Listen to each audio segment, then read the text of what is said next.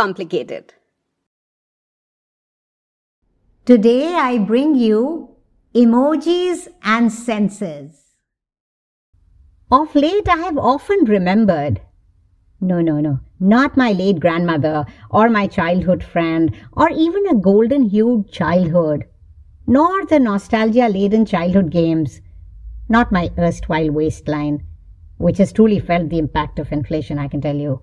Not even the joys of cradling my first and only born, or the time he went away from home for the first time. No, not even his first tooth step or gurgle. That really would be demanding too much from the grey cells under my grey hair. Hey, why isn't there a rolling eyes emoji on this keyboard? Don't even let me get started on what's not here. Hey, how do you create the sound of a sigh? S I G H? That's it? That's it? Not cribbing, but not enough emotion in this here word. Rolling eyes plus shrugging shoulders emoji needed now. Hope some linguist or a techie can hear me. Linguist?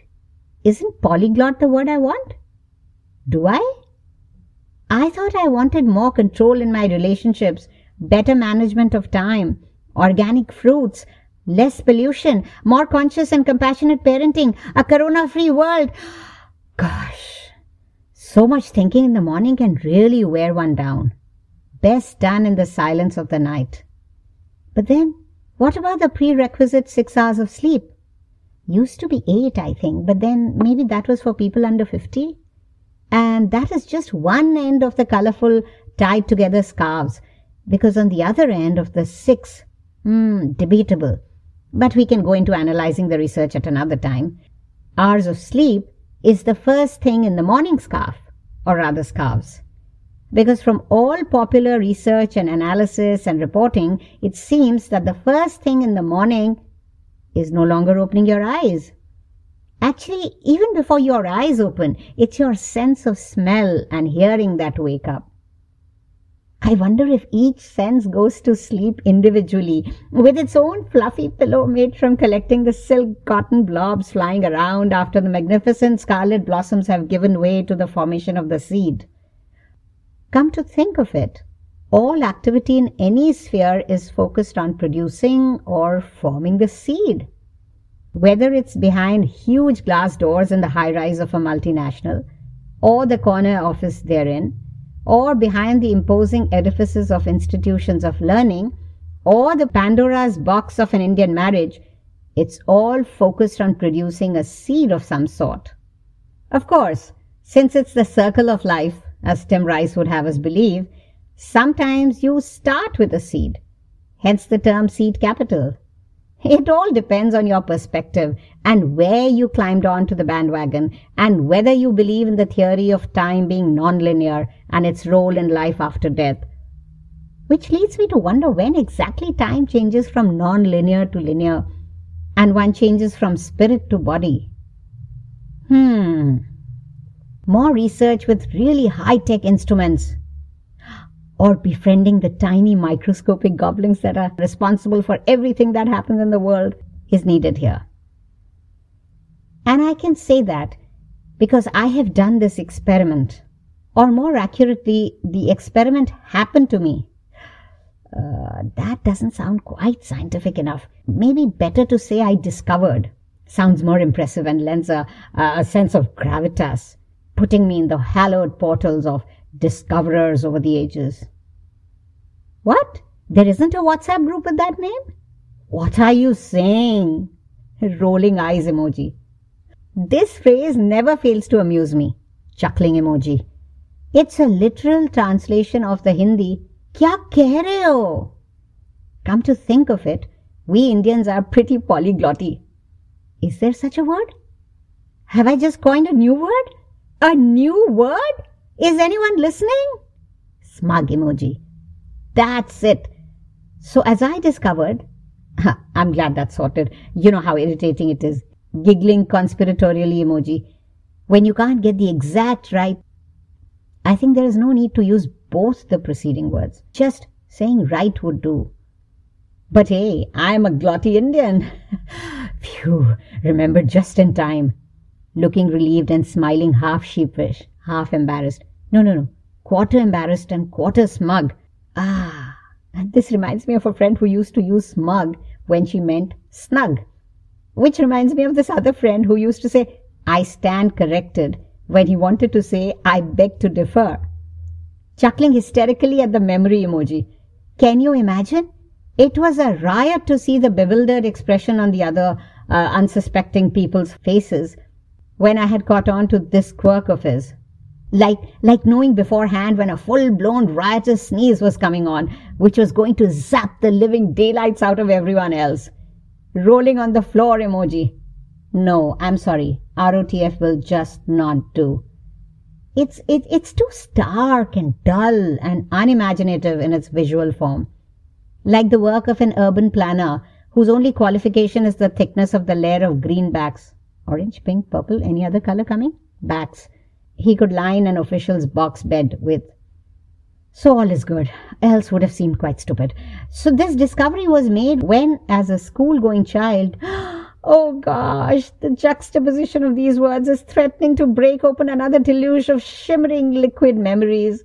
They're straining against the door of common sense, and it's beginning to bulge and give way. I'd better do something really quickly. Put up bars, put up bars of practicality. Nail the bars, nail the bars with nails of no nostalgia. That's non nostalgia, not a double dose of nostalgia. Ah, seeping in through the cracks now. There are so many holes in the door of common sense. I should have used iron doors instead. Too late, too late. Plug the holes, plug the holes, plug the holes with, uh, with uh, cod liver oil capsules. Why, you ask? Because they're the right size and I have a whole bottle full. ah, see? I told you it would work. Relieved and triumphant emoji. So coming back to the said experiment, I would wake up from an afternoon nap in delicious stages. First, I think it was the smell of frying something in ghee that would come wafting languorously and find my nostrils, probably entering them like a curious child would, a place which holds the promise of a secret hiding place. Somewhere in my ENT canal, microscopic beings would stir smile and stretch their tiny limbs, waking up happily to coo softly in my eardrum. My eardrum, in turn, would open half an eye to get a sense of time, need, and balance. Balance is the expertise of the inner ear. I learned in my biology class in school. Actually, I learned a lot in school, but it only comes to me in micro capsules now, like suddenly discovering some money tucked away at the back of your cupboard, or in the inner pocket of your jacket, or the secret pocket of your wallet. And hear the familiar rhythmic sound of a metal spatula in a pan, roasting the ghee laden semolina to a nice golden brown. The last five words would be my mind's contribution which would start its workday by putting name and meaning labels on the inputs by the nose and the ears. The same five words would gently prod a specific part of the convoluted, uh, uh, in more ways than one, recesses of my mind. And the signal would instantly spread like a blob of ink on a blotting paper. Again, the work of tiny microscopic beings who are always standing by in a state of readiness, with their sneakers laced up and their micro mini frames ergonomically inclined to take off and race along pre-designated meridians to convey whatever was handed to them. They zip across the convoluted valleys and troughs so swiftly that the other micro mini beings, and there are several different kinds living and growing there, some housed in palatial bungalows with their individual lawns and garages, and others in higgledy-piggledy high-rises made out of Lego-like grey blocks. Since a far higher numbers are housed in the latter, it is called grey matter. The creatures don't like being called just matter and keep shaking their tiny heads at the human's lack of imagination in naming the most important organ of their body. But then they stop mid-shake as they realize that they are the ones living in the thinking, creating, naming quarters of the human body. and their super micro mini minds boggle at this, making both their own teeniest, weeniest sized grey matter and their grey dwellings greyer, thus strengthening the case for the grey matter collars. So, as I was saying, these other micro mini beings just sense whoosh for a micro minutest of a second as the sneakers laced up ones whiz by on their way to spread the to a nice golden brown message handed to them.